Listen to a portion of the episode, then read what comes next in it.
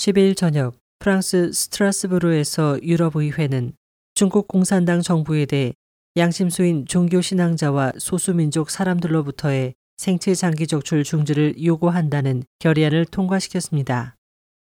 유럽의회는 결의안에서 중국 국내에서 행해지고 있는 장기 이식 및 이러한 부도덕한 행위에 관련된 박해에 대해 전면적이고 투명한 조사를 할 것을 요구하고 중국 공산당 정부는 파룬공 수련자를 포함한 모든 양심수를 즉각 석방하도록 요구했습니다.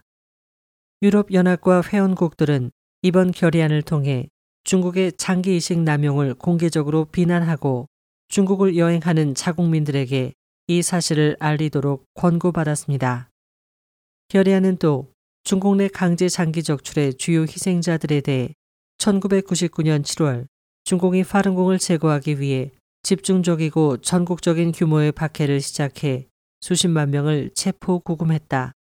위구르인과 티베트인 수감자들도 강제 장기 적출 대상자라는 보고가 있다라고 명시했습니다. 스페인 국가 장기이식기구 회장인 라파엘 마테산즈 박사는 유럽의회 위치는 매우 중요하다며 28개 회원국 국민들의 대표들이 중국 정부의 공동 입장을 나타내고 그들에게 이 모든 비윤리적인 일을 즉시 중지하라고 요구했다. 이는 환영받아야 한다고 말했습니다.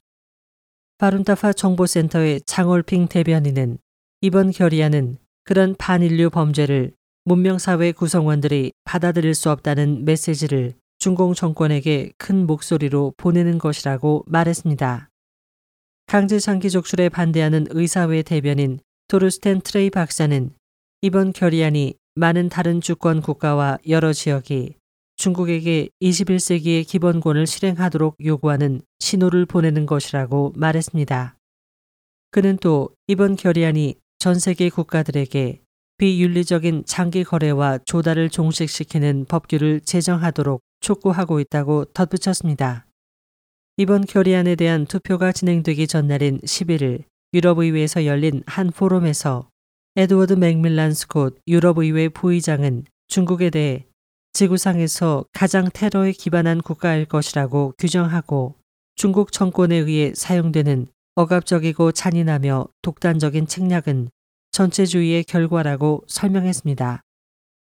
파룬타파 정보센터의 장 대변인은 오늘날 중국에서 일어나는 불공정을 종식시키는 최후의 해결책은 체제의 변화, 즉 중공이 없는 중국이라면서 그런 중국에서 중국인들은 문화적 전통에 따라 개인의 믿음을 자유롭게 실천할 수 있다고 강조했습니다. SOH 희망지성 곽재현입니다.